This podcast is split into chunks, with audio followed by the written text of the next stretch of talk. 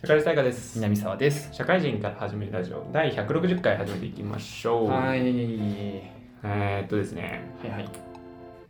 いろんな現象あるじゃないですか、現象うんカはクテルパーティー効果みたいなね、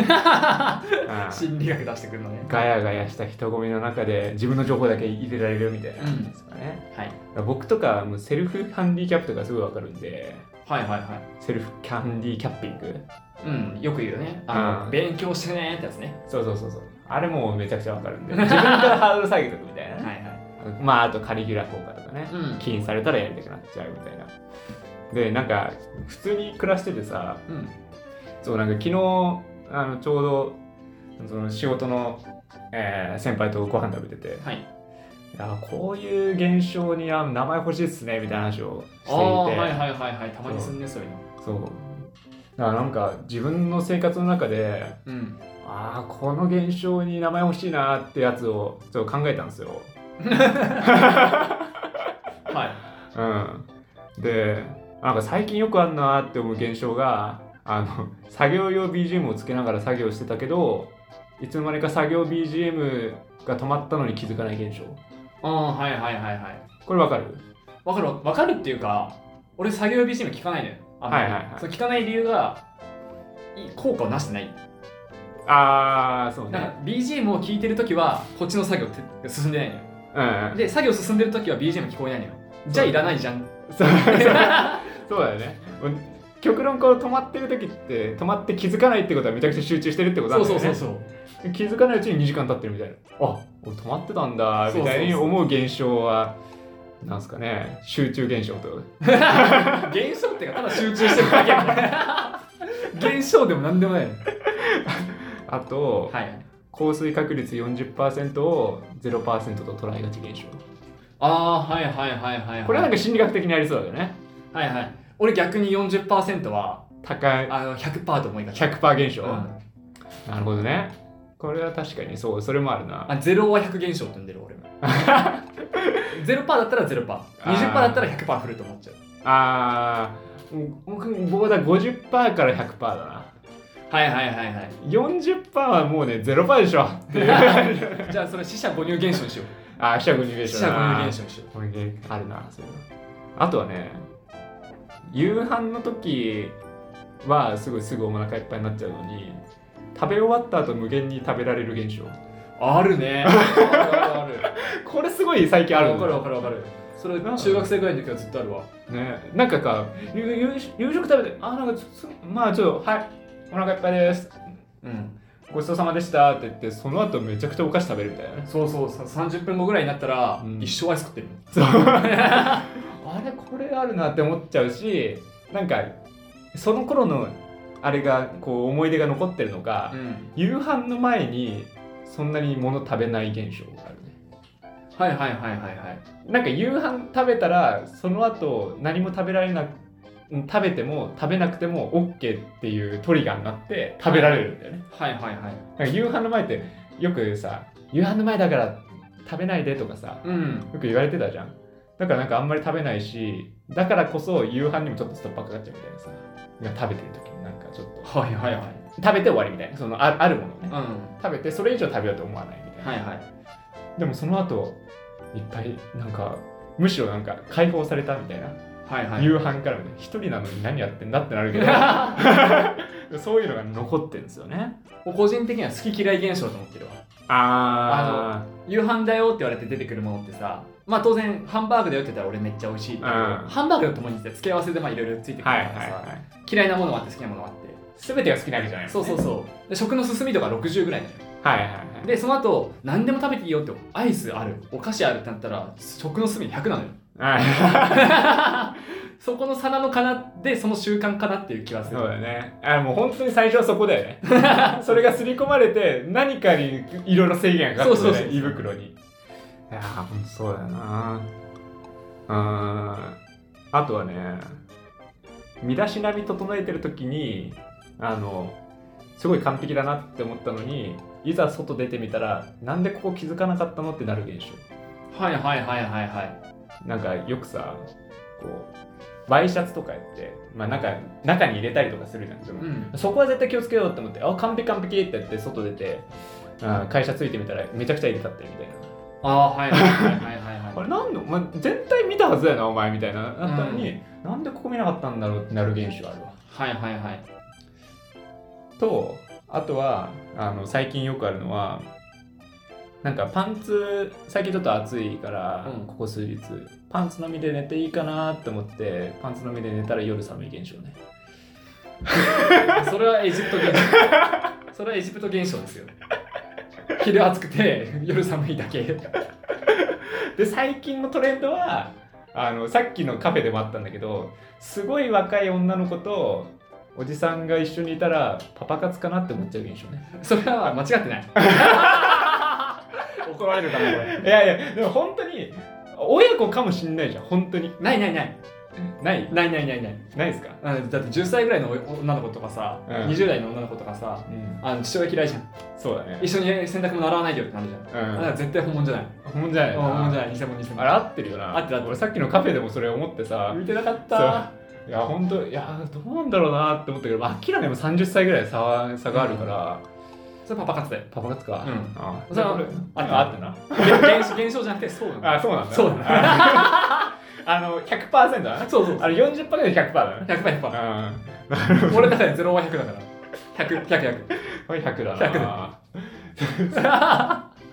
最近のトレンドなんだよ なすごい思っちゃう最近、うんまあまあ分かる分かる分かる分かるけどうんそれはパパ活だからああそうだね、うんそれはもういいんだないいあのもやもやしなくていいあパパ活だなって思ってよくないよく ないよくないよくないそういうのは違うかもしんないんだよ知り合いのおじさんかもしんないん だよそれも爆発みたいなもんだからな、うん、緒一緒うんあとはね最後にうんあの最最近というかいつも言ってるかもしれないけど10時に起きればいいのに1回8時に目覚ましつけちゃう現象ねはいはいはいはいはいなんだろうねあれねでつけて二度寝しちゃって11時に起きる現象ね俺それは高校の時卒業した わまだそこって思ったわ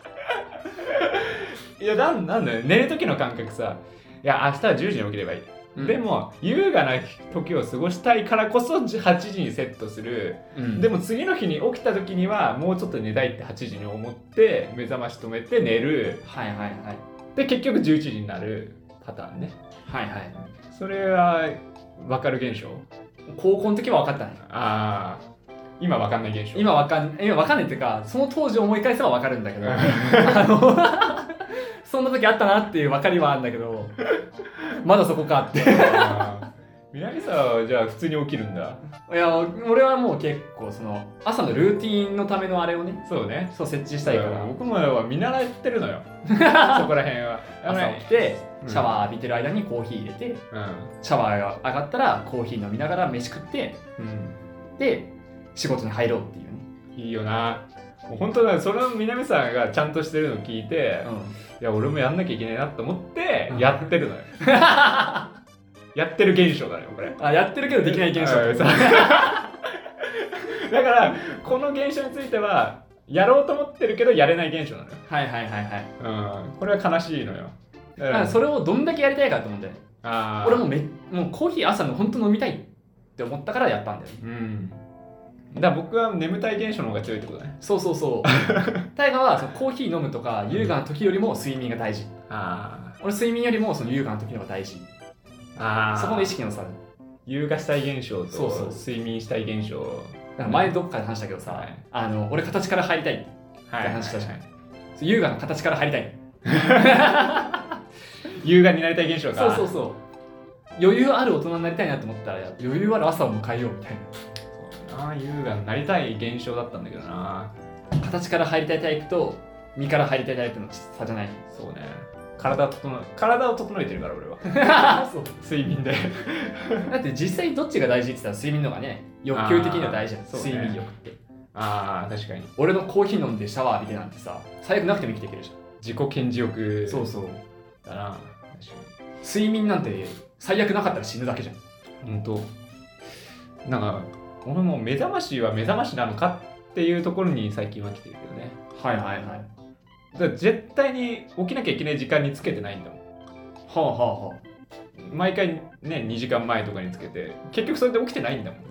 ああーでもそこ俺との意識の差ちょっとあるかも俺目覚ましはもう本当に最終防衛ラインだと思っててあ目覚ましを例えばだけど9時半出社なんだけどうちーうん9時半出社でまあテレワークだと9時に起きれば最悪、うん30分でなんとかできうる、んから目覚ましは9時にセットして起きるのは8時半とかなのあし普通に起きるのそうやば普通に8時半に起きてで目覚ましを解除するってところから1日スタートあで最悪9時まで寝れるよねっていう寝過ごしたらやべえってなっても目覚ましが最悪9時に起こして くれるえそういうことかじゃあ僕は11時にセットしておけばいいの最悪どうにかなるラインにセットしとくっていうのが俺の目覚ましの考え方かな 意識だよねそうそうそう意識だよねあの本当に昔から早めに起きてリビングで寝るっていう生活してたから そういう時も生活習慣の違いだうんだからそういうところだよなそういうとこだよねそういうとこだよな意識の違いだよね何の話してたか分かんなかったな現象に名前つけるでしそょうそう現象に名前つけたかったですねだからなんかそういうのもまあ皆さんもあるかなっていうとこあろるです、ね、あるある全然全部全部わかるわ、うん、まあ、パパ活に関してはわかるわかるかどうかは怪しい自 称 自称だわかるかどうか怪しいレベルではあるけどあーじゃあちょっとまあ何かあればエンディングで話 してはじゃあ今日も本編やっていきましょう、えー今日は南さんの心理学ですよお願いしますいお願いします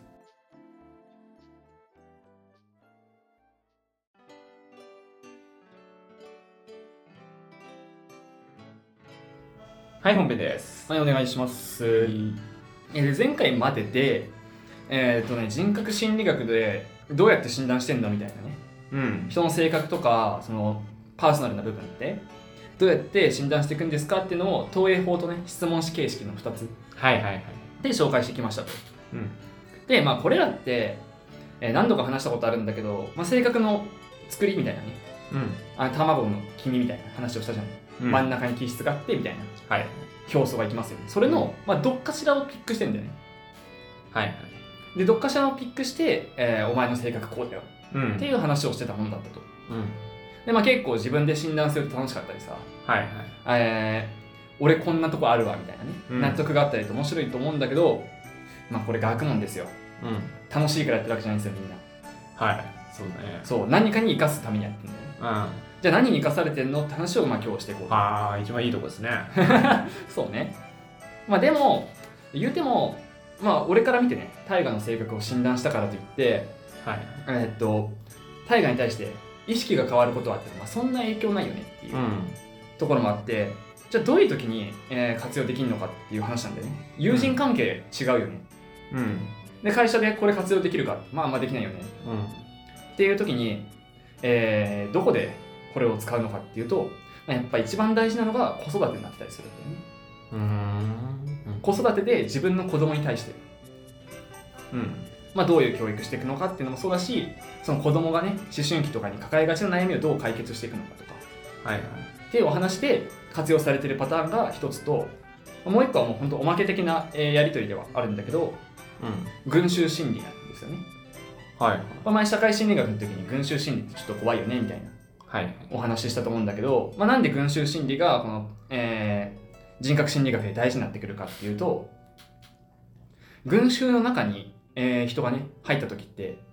そのパーソナルな部分自分だけのものってなくなるよねって話だったりするんですよね。うんうんまあ、例えばだけど、えーっと暴動が起きたみたいなうんうんうん時ってその人の性格に関わらずみんな怒るよね。はいはいだし、えー例えば渋谷のスクランブル交差点でサッカー日本代表勝って喜んでるみたいなうん時ってそのグループに所属してたら、はいまあ、自分の性格とか関係なくみんな喜ぶよねはいはいっていうところが一緒だったりしてそのパーソナルな部分がなくなる瞬間であると。はいというわけで、えーそのこの群衆心理っていうのは、え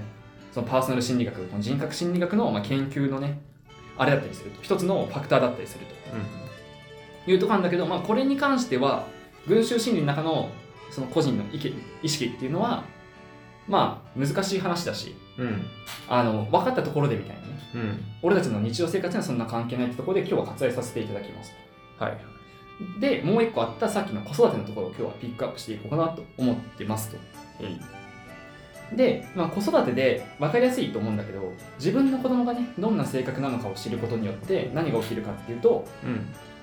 さっき言った通り子供の悩みを、まあ、どう解消していくかみたいなお話もそうだし精神病とかね、まあ、精神病って言い方するとあの病気うんうつとかね、捉えられがちだけど、まあ、そんな病気以外にもね精神的に衰弱してる時とかはいの解決法にもつながりますよねっていうのでえ役に立つことが多いんじゃないかなと言われてます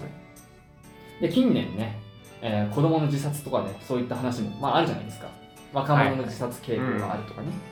っていうのも多くて目にする機会も多いと思うんだけども、まあ、実際10代の自殺数ってそんな増えてなかったりするんでねはいはいただ自殺の企画率は上がってますそうだね、うん、自殺しようと思ったけど死にきれなかったとかああなんか子供が減ってるからとかそういうわけだよねわけじゃなくてうんうんまあ10代の子の中でその自殺を考えたことありますかとうんか、うんうまあんまあ、実際行動に起こして、えー、と自殺するためにその手首切ったとか、はい飛び降りたけど死ななかったうんで自殺未遂に終わったパターンはいはいってありますかっていう質問には、まあ、はいと答える人が多かったりするとはいこれは10代20代が最近増加傾向にあるとうんうんいうことでまあねこうやって増えてるって中で、まあ、自分の子供は絶対大丈夫って言い切れますかっていう、うんとまあ言い切れないじゃないですか分かんないじゃないですかはいはいぶっちゃけねうん確率が少ないとはいえ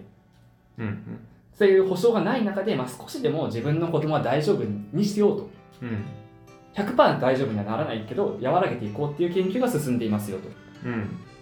であらかじめ言っておくともうさっき言った通り正解ってものはないし、うんこれやったからって100%防げるものでもないはいはいし研究自体もこれが結論ですって言ってるわけじゃなくて、うんまあ、現在進行形で、ね、研究進んでいるのでどんどんアップデートが入っているものにはなりますとはいはいいうのは先に言っておきますで、えー学生の時にね起こるその自殺の原因うんまあ、自殺の原因にもそうだけど、まあ、そもそもねあー精神的に病んじゃう原因うんのものをネガティブライフイベントって呼んだりするんではいはいまあもう本当に簡単だよねネガティブな人生の中の出来事なんですようんもうこれすごい単純でテストの結果とかねうんうんでもそうだし、えースポーツとかねうんレギュラー争いで負けたとかもそうだし、あの友達と喧嘩したとかはいはいそんなのもそうだしもっと一大的にね受験だったりとか、うんそういうのもまあ当然あるとこういう細かいものから大きなものまで全部ねその精神の不安になりそうな出来事をこのネガティブライフイベントと総称してますはいはいで相対的にまあ学生さんが嫌がることっていうのはまあ共通してるよねっていうねうんでこのネガティブライフイベントと学生の性格を紐付けた研究っていうのがありますうんうんどういうのがあるかっていうと、まあ、どういうのがあるのかっていうかどういうのが前回まで話してた質問形式とか投影法でねうん活用されてるのかって話なんだけど例えばね前回 PF スタディってやつややったんですけどはいはいはい覚えてます覚えてますはいあのイラストがあってう例えばだけど車衝突してんうんしてて相手にねお前がこんな不注意したせいで激突したんだって言って自分のセリフはクーラーうん何入れますかっていうので、えー自己責任他責任、無責任うんの判別および、えー障害要求とかのどこに観点を置かれてるかなっていうのを、うんまあ、調べていこうみたいなねうんのが PF スタディだったんですけどもこれで他責もう俺は責任ないうんでかつ俺にどんな要求してくるんだろうみたいなうんところに焦点が集まってる人っていうのはいわゆる損害回避傾向にあるって言われてるんですね、はいまあ、損害回避傾向にあるっていうのは自分に実害がないように従うはい俺は悪くないだから俺にお金とか金銭要求しないでくれとかはいっていう、まあ、損害、えー回避傾向にある学生っていうのはこのネガティブライフイベントさっき挙げた受験だなんだのってうん挙げたうち友人関係で精神上の不安定さを表すことが多いとされているとほまあこれなんでやねんってお話なんだけど、まあ、要はねこの性格って自分の不利とか、まあその損害が、ね、ないように考えるタイプで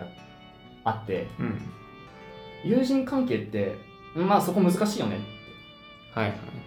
自分に絶対害がないようにするってまあ難しいじゃないうんそうねだし相手に自分がどう思われてるのかっていうのは常に不安がっちゃうっうんてのもあってこの損害回避傾向っていうのはえー心配性の傾向にあるんだよね、うん全体的にでテストの結果が心配性なのってテスト返ってきたらまあ分かるじゃないはいはいあダメだったわはい切り替えが効くとうん友人関係そんな切り替え効かないよね、そうねまあ LINE のね既読無視やらなんやら、うんされた瞬間にいや俺嫌われてんのかな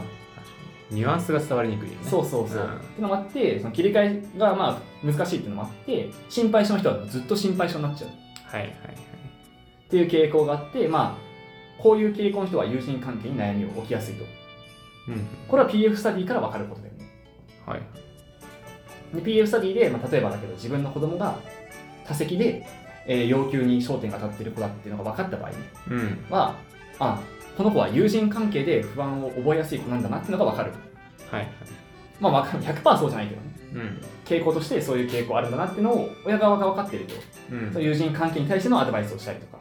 はいはいてのもできるだろうしっていうことを考えられるうんで PF スタディは前回やったんだけどビッグファイブっていうのもねうんありましたもうこれ投影法とその質問式形式の二大巨頭なんではいこっちも具体例出させてもらうんだけど、えービッグファイブの観点から言うとオーシャンってねあったうちの C が誠実性だったんですけどうんで A が調和性だったんだよねうんその2つが高いと安定その友人関係に関しては安定する傾向にあるとはいはいまあ分かりやすいよね誠実で協調性がある人なんてそれは友人関係ちょっと良さそうじゃないですかはいはいでも誠実性の観点でどこかっていうと自分を高めるっていうね発想うんが大事になってきたりするんだよね友人関係だとはい他人にどう思われるかっていうよりもあいつに好かれるように頑張ろうっていう思えたらプラスだよねはいはいはい例えば俺大我に嫌われないようにする大我は俺のことどう思ってるのかなって思うよりは大我に好かれるように俺ちょっと努力しよううっんて思えた方がいいじゃないですかはいそういう誠実さはいだったりとか協調性で言うと大我と協力していこうと思えたりとかねうんそう思えた方が、えーだいぶその友人関係は良好になりやすいっていうのは、まあ、分かりやすいよねうんと思うんだけど、まあ、つまり PF スタディで今ね自分の子供子供が多席で要求に焦点当たっててああ友人関係ちょっと不安なのかなみたいなうんうん不安になりがちな傾向なのかなっていうの分かったらビッグファイブの観点からじゃあどこを補ってあげればこの子はここに言う、えーっと不満を覚えにくくなるのかなっていうのが分かるよねっていう。うんうんっていう、まあ、2つ3つ組み合わせてこういうな感じでその自分の子供に対しての、まあ、自分の子供以外のね他人の子供でもそうだけど学生さんに対してあのこれをもってね誰がどのタイミングでどういう風な接し方をして解決していこうかなっていうのが見えやすくなるよね。うんうんまあこれは投影法で問題を見つけてうんビッグファイブで解決策を見つけたけど、うんまあ、逆もね当然あったりしてビッグファイブの観点から問題点を、えー見つけて PF スタディとかその投影法ロールシャッハとかねいろいろあったけど、その辺から解決策を模索するっはいはいていうパターンもあってこうやって組み合わせによって自分の子供の問題点を探して解決策を導くっていうことが、えーこのね人格心理学の診断方法のすごい有効な使い方になってますと。はいはいと言われていますっていうのがでこれをねいろいろ組み合わせるんですよ本当に。うんでただ、まあ、一つ注意点があるのはうんあの似たもん組み合わせても意味ないよねっていうはいはいはい今のビッグファイブと、えー PF スタディって結構違うじゃないうんものとしてね、まあ、投影法質問式形式も違うしはいはい自分に責任ある他人に責任ある無責任に焦点があるのかを調べるその PF スタディとうん開放性だったり誠実性調和性情緒不安定性のどれ高いんですかっていう傾向を探すビッグファイブうん全然違うもの同士を組み合わせることでこの解決方法を見つけるっていうのが一つ大きな観点になっていると。っはいはいてのとずっと前にね、えーずっと前でもないか話したけどタイプ論ってあったじゃんお。あのユングさんとかがね提唱してたこういう分類分けできるよねあああはいはいれは使ってもあんまり意味ないよねっていううん例えばだけどその宗教派みたいなのあったじゃないはいはいはいあったね支配性が強いとか、うんうんその観点って、えっと前も話したことあるんだけど20歳の10歳後半から20代前半ぐらいまでが適応期だったりするとか、そういう話もあったと思うんだけどまあ年によって変わっちゃうしうん年齢による性差が結構多ういん年齢差性差が結構大きいものにもなってるので自分の子供がそうだからといってあのタイプでねじゃあこういう傾向にもあるのかなって紐付けはまあ容易にしちゃいけないよねっていうのが注意点として挙げられますとうんうんなのでまあ使う時にもちゃんと調べなきゃいけないけど基本的にはビッグファイブのようなえー細かく見れるものと PF スタディとかみたいに投影法のねうん直感的に分かるものの組み合わせっていうのが一番まあ安牌かなとは思うので、はいはいまあこれを実際テストするもよしこういう観点を持ちながら自分の子供と接するうん実際にね子供にテストさせて調べなくても長いこと接してたら大体わかるじゃないはいはいその辺ってうん例えば車の例なんて絵に描かせたらそうだけど実際自分が叱った時にどう返ってくるかとかうんでも分かったりするしうんビッグファイブの観点し誠実性が高い調和性が高いとかっていうのもうん接してれば分かるうんからこれ検査しなくてももうガンガン自分から接してって自分の子供の性格っていうものをちゃんと把握していきましょうとうんで把握した上で、えーこの今までの人格心理学のテストでやったりよやつとでどれがぴったり合ってるかどういうタイプなのかっていう観点を持って解決方法を見出していくっていうのが子育ての上でね大事になってくるんじゃないかなっていうのが今回のお話でした。はいでまあ最初に言った通りこれはあくまで結論付けられているものではないし研究過程のものになるので本当に気になる人は今後のねえー研究のえー進み具合をね追っていっても面白いんじゃないかなとうん思いますというところで今回は本編締めていこうと思いますはいわかりましたじゃあエンディングいきましょうはい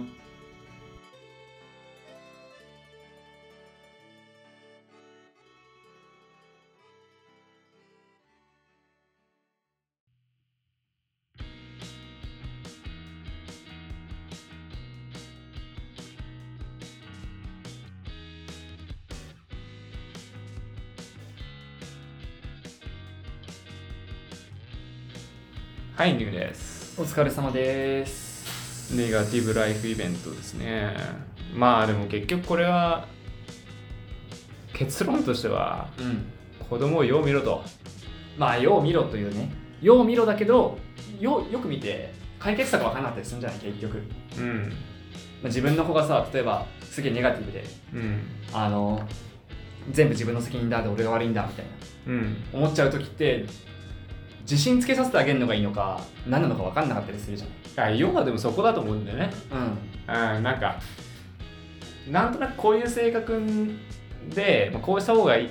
こういう風になった方がいいんだろうなって思いつつじゃあ何の言葉をかけてあげればいいのかっていううんことが多分結構みんな悩まれるんだろうなっていうう、ん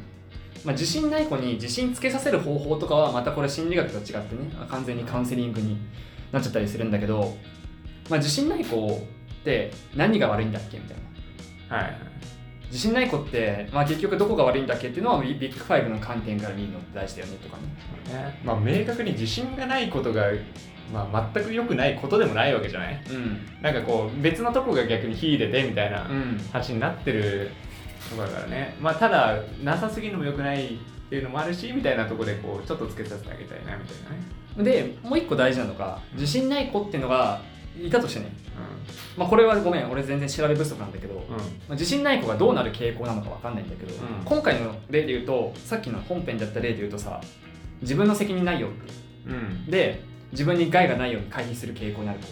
子は、は友人関係に悩み抱えがちですよって話、うんそこ大事だよねっていうはいはいそれってさ結構俺はみ調べてて目から鱗じゃないけど、うんあそうなんだって思ったはいはいはい確かにね損害回避傾向ある子って対人関係で、あーえっと問題抱えやすいんだっていうの知らなかったし、確かにあまあ一見あすごい納得はしたけどうん、一見じゃあ、はい、損害回避傾向、はい、どうぞどういう傾向ですかって言われたら思い浮かばないね友人とのトラブルがそうそうそう起こりやすいとかそこが大事かなと思う、うまんあ、自信ない子って言っても自信ない子がじゃあどこでつまずいてどういう傾向あるのかっていうのは分かんなかったりするじゃん、でた例えば分かんないけど自信ない子は友人関係でまたねうんうん悩み抱えがちな子ですよって言われたらその友人関係をケアしなきゃいけなかったりねはいはい逆に友人関係じゃなくてあの例えばだけどその家族のね付き合いで問題抱えがちっていう傾向なんだったら家族関係でねはいどうにかしなきゃいけないポイントがあったりとかうんそこは大事かなって思うけどね確かにね自信ないから自信つけさせればいいわけじゃないっていうそこじゃないんだよねっていうどこで悩み抱えがちなのみたいなはいねまあ子供にこういうのを受けさせるのはまあかなり難しいじゃないうんだからまあ親が勉強しろって話もう親が勉強するるしかないよね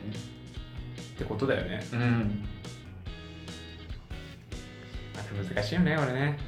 友人とのトラブルが起こりがちって言うけど起こりがちをどうヒアリングするのかって話だよねうん難しいよねそういうのもね年齢によってはかなりこう言わなかったりとかねまあ、言わなくても察するっていうのは、うんこういうの勉強したからできたりするのかなっていうのうん言わないながらもその自分の子供が例えば損害回避傾向にあるって分かってればさはい子供が落ち込んで帰ってきたらさ何かあったのって聞くまでもなく分かったりするんじゃないはいはいはい、まあ、そうね何かあったのって聞いて「いや何もねえよ」って言っても、まあ、親からしたら何かあったんだろうなって思って何があったんだろうって思うんじゃなくて、まあ、損害回避傾向のうちの子だから友人関係で何かあったのかなって察せれるよねはいはい、それが親親よっていうそうそうそう何かあったのって聞いてこんなことあったんだって言われてそうなんだって別に親じゃなくても誰でもできる 俺だってできるよまあまあ他人だったらねそれそれで済むような話だけどまあそこのもう一個先まで読んであげるのが親親でしょそうそうそうそうというとこだよね、それね大河なんか悩みあった悩み聞くよっつって大河が悩みを俺に言ってくれてさうそうなんだって言うだけだったらマジ誰でもできるじゃんんうん、親じゃなくてもできるじゃんね大河言ってくれんならねうんまあ極論ね南さんに「何かあったの?」って言って「何もねえよ」って言われたら「いや言わないと分かんねえよ」っていうそうそうそうそうなるけどねいや親とこの関係でそこまでねうんそのいやいやちゃんと言葉にしろよみたいなさ ことまでね言うってのもなんかねうんあれだしねだし、まあ、思春期の子にとってはね親にそういう悩み言うの恥ずかしいみたいなう人もいるだろうし、ん難しいねまあ、自分の子供がこういう傾向にあるってことはここに問題抱えがちみたいなのは抑えておくといいかもしれないねはいはいまあそこからね一歩踏み込んでそのどうやったら解決するのかみたいなね、うんそこはマジで面倒くさいし難しいと思うけどねうん結構もしかしたらその俺も子供がいないから分かんないけどこのその後のさビッグファイブの観点から解決しましょうってさうんそこまでしなくても子供って分かるよねっていうのがあったりするんだよねはいはいはい親が分かってくれてるって安心感だけで結構その精神的なその自殺までいかないでしょっていうはいはいはい友人関係でこんな悩みあってとかあの学校でこんないじめ受けててとかうんあっても親にそれ相談しなくても親が分かってくれてるって安心感あるだけで違うよねとは思ったりはいすはいる、、まあなんか言うのはあれだけど過保護的なねそこまで考えすぎちゃうとうんまあまあ行き過ぎかもねっていうとこもねうんあるっちゃあるよなね、親が手助けしてあげなきゃって思わ思わなくてもいいよねうん理解してあげるだけでもいいよねっていうねそうだなそう確かにねまあただ本当に今がそのネガティブライフイベントうんがめちゃくちゃ多いわけじゃないですかうんまあだからそ,、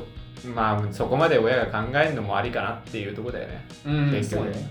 昔だったら過保護すぎとかあったかもしれないけど、今このネガティブライフイベントが増えてんだったらそうそうそれに伴って過保護気味でもいいんじゃないってそいうう保護気味にならないとそりゃ、ね、減らないよねっていうそのうん死亡する、まあ、行動率が上がってるっていうところで言うと、うんまあ、僕ら的にはねそこまで僕らが子供の頃だったらそこまでやってもらわなくてもって思う思うじゃんうんそんななかったし、そうそんなネガティブライフイベントなんそんななかったなうん、友人のトラブルまあそんな起こりやすい環境じゃないからさ、ん、今だったらもう見えないところでいっぱい起きてくるわけだから、それこそね既読無視ってさっきちょっと言ったけうどんとかね、そういう目に見える形で出てきちゃったりもするしそうそうそう SNS やらでいやーそこ難しいよなでなんかこうよく韓国とかだったらその受験戦争じゃないけど日本はそこまで苛烈じゃないけど、そういうのもあったりとかするからさ、うん日本もそういう風になったりとかしたら余計だよなそうねでまあそういう時にどうなるかっていうのがね大事になってくるってお話なんだよねうんまあさっきの責任が自責他責無責の3つねうんで分けたらそういう受験戦争の時に無責の子はこうなりがちだしはい自責の子はこうなりがちだしみたいはいはいなのがあってそこから見てってみたいなことをね自分の子にいちいちやんなきゃいけないんだよねやるかっていうねそこまでやるまで考えるねし自然とできる気もするんだよねまあねあのこれって学問として学ばなくてもうんうちの子こんな子だよねってなんとなく分かったりするんじゃないかなっていう気はするんだよねそうねまあ意識づけでしょ、うんっていうとこだよねでも一つすごいこれ調べてて思ったのがあの例えばなんだけどさまあ、実際に本当にいるかわかんないけど結構さうちの子は優しいからとかはいはいあのすごいネガティブな言い方するけどニートの、うんえーなんか30歳ぐらい30歳行き過ぎかな20後半とかの人がいてさうちの子はやればできる子なんです、うんうちの子はや優しいから、はいはいはいとかって言いがちな気がするじゃない、まあうん実際どうか知らないけどうんそれって本当に性格理解してますかってのは思っはた、いはいはいああわかるわかるすげえわかるわその優しいとかうんあのやればできるとかって願望であって本当に性格見てますってうんのはちょっと思っちゃったりするよねまあでも本当にこう愛していることは間違いないんだけどあのそうねあそこは ねあれよ恋は盲目と一緒なんですよはいはい見えなくなってるそうそうそうそうそう、うんうん多分親が悪いわけじゃないんだよねそれってかまあまあまあまあかわいすぎんだよなっていう、とこでさちゃんとこう冷静に見れてないっていう、うんうん自分の子供を過大評価しちゃうとかさそうだねこうあってほしいの願望が出てそうるそうそうそうそうほんとねまああと自分との投影とかね自分はこういうことできてたからとかさ、んそうだねそういうさあれがあるんだろうけどよくあるやつねあの俺が子供の時はそうそうそうそうできてたのにお前なんでできないんだとそかうねそうもう俺は子供の頃こう思ってたから、お前もこう思ってるはずだろうとかさそうそうそうそれねまあ確かにねそう言われると自分が親になったとしてもうんまあそういう現象に入るのはまあまあわかるわわかるわわかるわかるううん可愛いもんってなっちゃうよ、んうんねその傾向がさ一番大きいのってさそのおばあちゃんとかおじいちゃんってするわけじゃんうんうんあの余計可愛いんだよだからね 孫がねそう孫がだからよくさ南さんも言われたのがおばあちゃんから「もうお前はもうすごいやつになる」 と俺はもうおばあちゃんがすごい言われてたのよへえおは前いはいそはいうお前はもう何でもできるなとうんお前すごいやつだとみんななんだそれ大臣かみたいな さ言われるわけですよだからやっぱそんだけ可愛いと盲目になるんだよね、なんか個人的にはあれもあるんだよね可愛いプラスうん自分の子じゃないから現実的じゃなくてもいいっていう意識がまあまあ若干あんのかなって思うんだよねはいはいあの手放しで可愛いって言うじゃんそうね親ってさ、まあ、この観点も含めてだけどちょっと現実的にならなきゃいけないうんはいところがあるじゃんはいはおばあちゃんってなくてい いじゃんいないね 確かにね自分はそう思ってないか一番いい立場らだ そねうそうそうそうだからそういう発言なのかなってのは思うけどねあーおばあちゃんあおじいちゃんになりたいわ 俺親通り越しておじいちゃんになりたいもん手放しで孫可愛いでいういん確かにね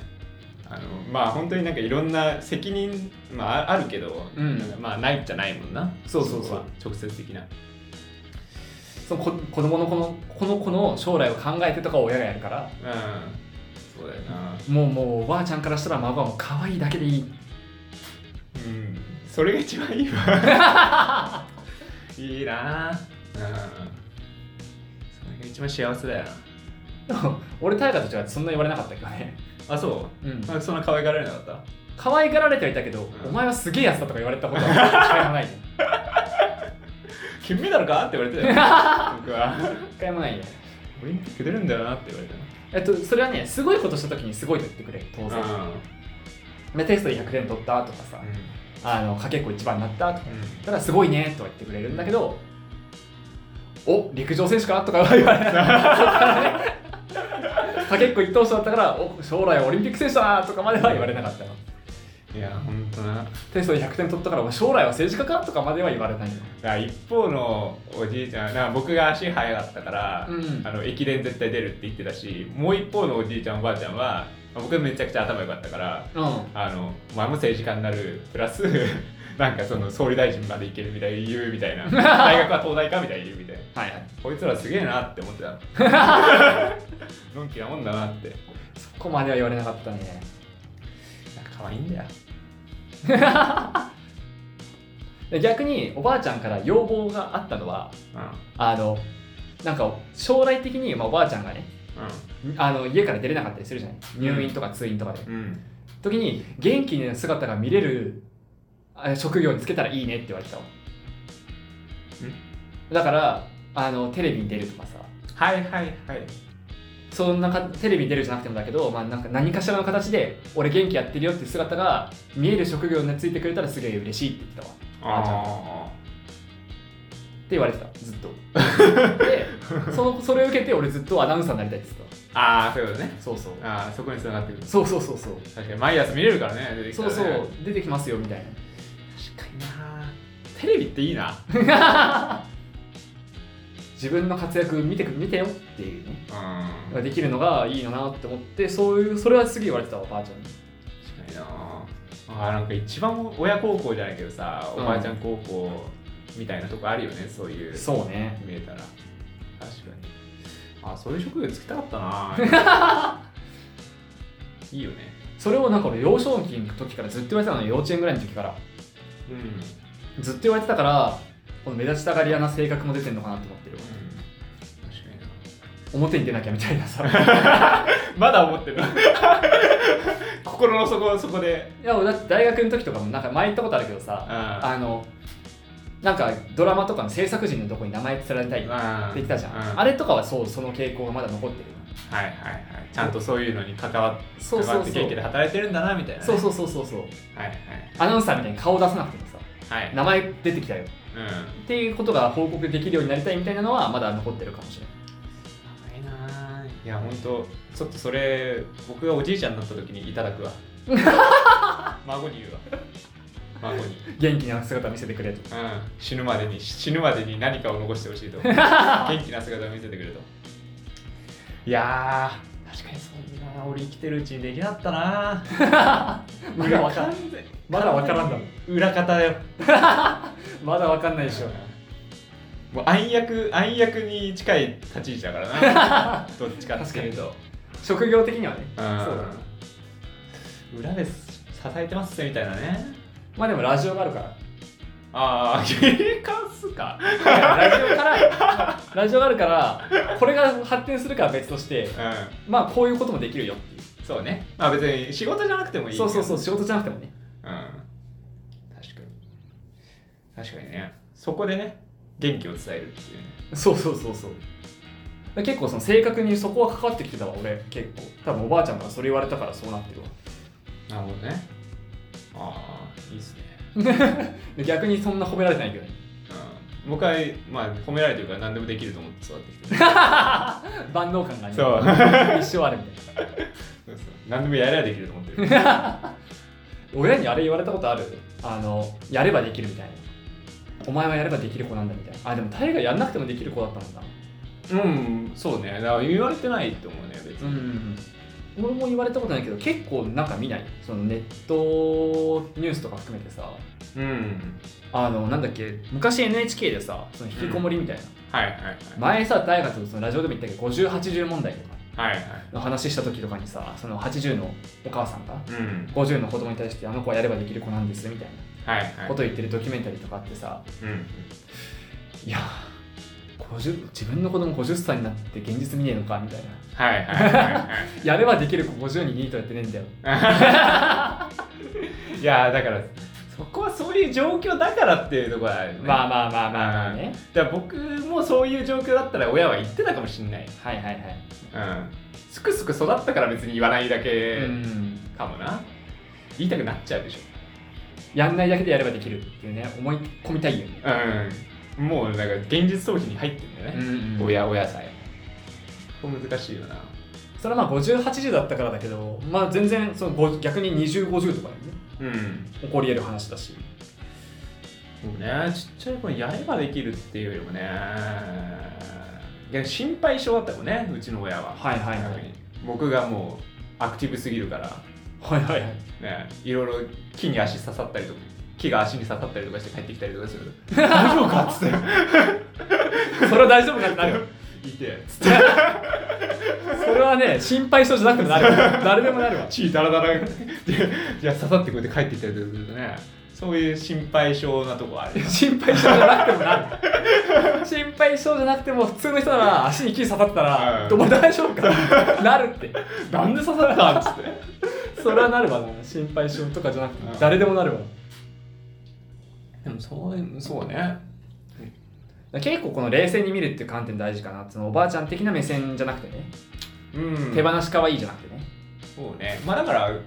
南沢の親もそうだしうちの親もそうだけど見てたかもしんないちゃんと見てると思うんだよねなうんまあ、見てるからこそそのやればできるってこと俺も言われたことないんだけどうん言わなかったのかなってやればできたからじゃ ないのだね俺お親からも前は本当に運がいいなって言われる もんラッキーボーイラッキーボうんーイすげえ言われるラッキーお前はラッキーボーイだそうねあまあ僕も言われますまあラッキーっていうよりなんかそつねえなって言われるああはいはい何にも何にも受けたことがないからはいはい死なのにはいなんか人生楽そうだなって言われる俺はもう毎回お前ラッキーって何がラッキーって言われるかっていうと人間関係ラッキーだよなって毎回言われるわああ会う人がねそうそういいそ人うだったたらね例えばタイがなんか教師に対してさこんな教師だって結構わ良くない教師なの、うん例あげたりするけど俺が会った教師大体みんないいいい先生であなんかもう先生にも恵まれてるし周りの友人にも恵まれてるしってーうんで前回さその159回のエンディングでも話してスポーツの話もあったじゃんうんサッカーチームにも恵まれたじゃないそうねああいうなんか周りの人間関係本当に恵まれてるよなってすげえラッキーボーイって言われるわ性格を見てるのが違うけどそうねなんかめぐうんなんかすごい今自分でめちゃくちゃ自分が恵まれてねえなって思っていたわ恵まれてる恵まれて人るな間関係に恵まれてねえな確かにな先生ぐらいいい先生とかねでも高校時代よくなかったでしょいやでも悪くないんじゃない俺とタイが教師違ったけど多分うん、あうちの担任そんな悪くなかったけどあよく見てる人だなって思ったけどそっかまあ確かに南沢がダメだっただけだも んな俺はダメだったそう先生は別に悪くないそうそう先生は別に悪くないああ確かに、うん、まあ別に僕は僕もダメだったし先生もダメだったなあの先生はねそんな良くなかったかもしれないねだからなはためから見たかもしれない恩師とかねそういうの、うんまあ恩師とかはい,、まあ、いなくていいんだろうけどそこまでまなあちゃんと見てくれる先生に会うのも一つね、学生生活のうちあったらいい、うんなんか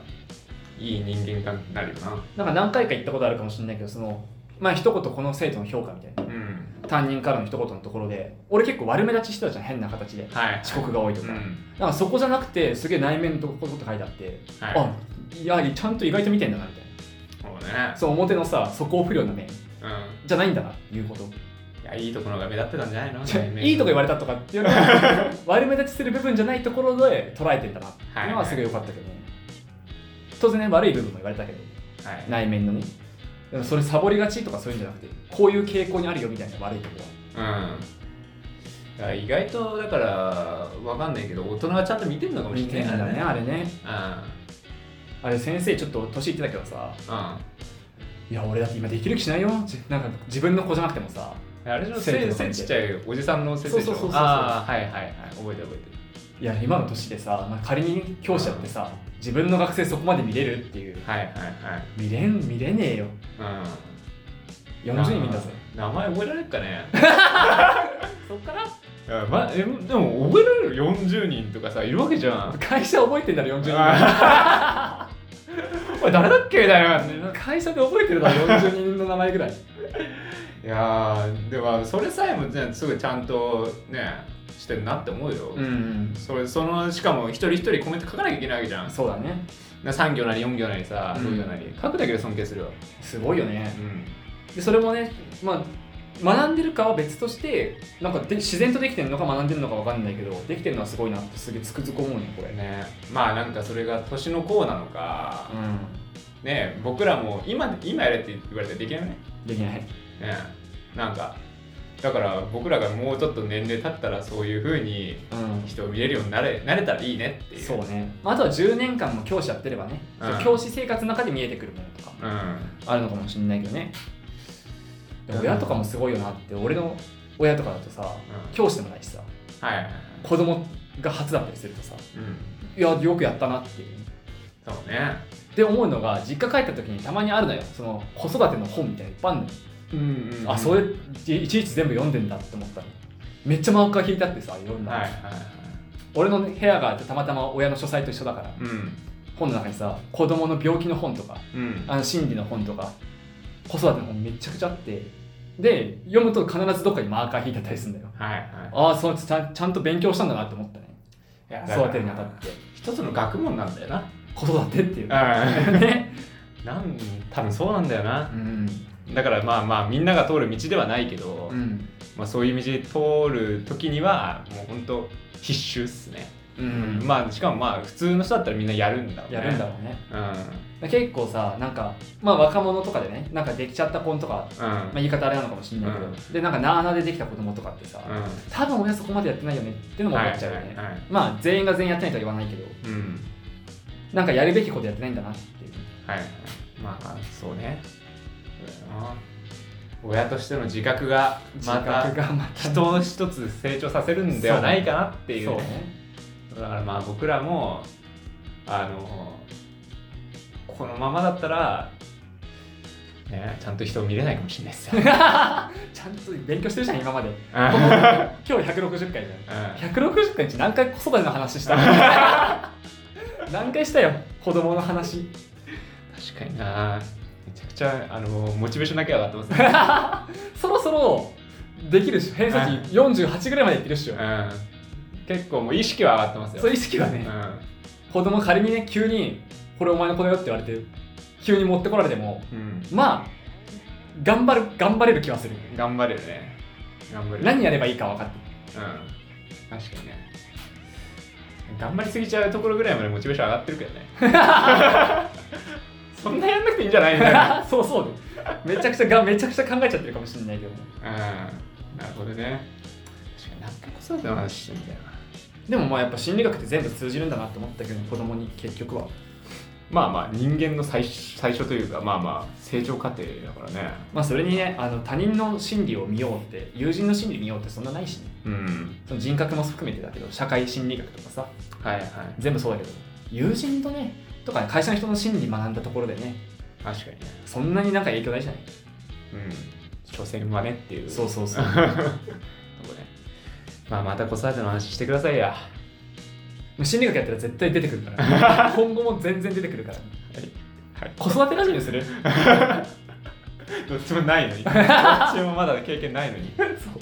未経験が語る子育てラジやーまあまあそれもできたらいいんじゃないですか。オ子育て会うん。実地も含めて。最近子供できたんすよ そう。あいいなあ俺ラジオ俺が俺とタイのどっちかが子供できるまでやり続けたいわうん、そうね。そこまでは頑張っていきましょうよ。そこまではね近況報告とかもしてほしいわじゃあ今日は締めていきましょう。社会人から始めるラジオはお便り募集しております。番組の感想や相談など何でも募集しています。えーメールアドレスはシャカラジ199になったマーク Gmail.com で、シャカラジは英語199の数字です。syakaradi199 になったマーク Gmail.com で、Twitter の DM でもお待ちしております。はいそれではまた来週お会いいたいタイガと。南沢でした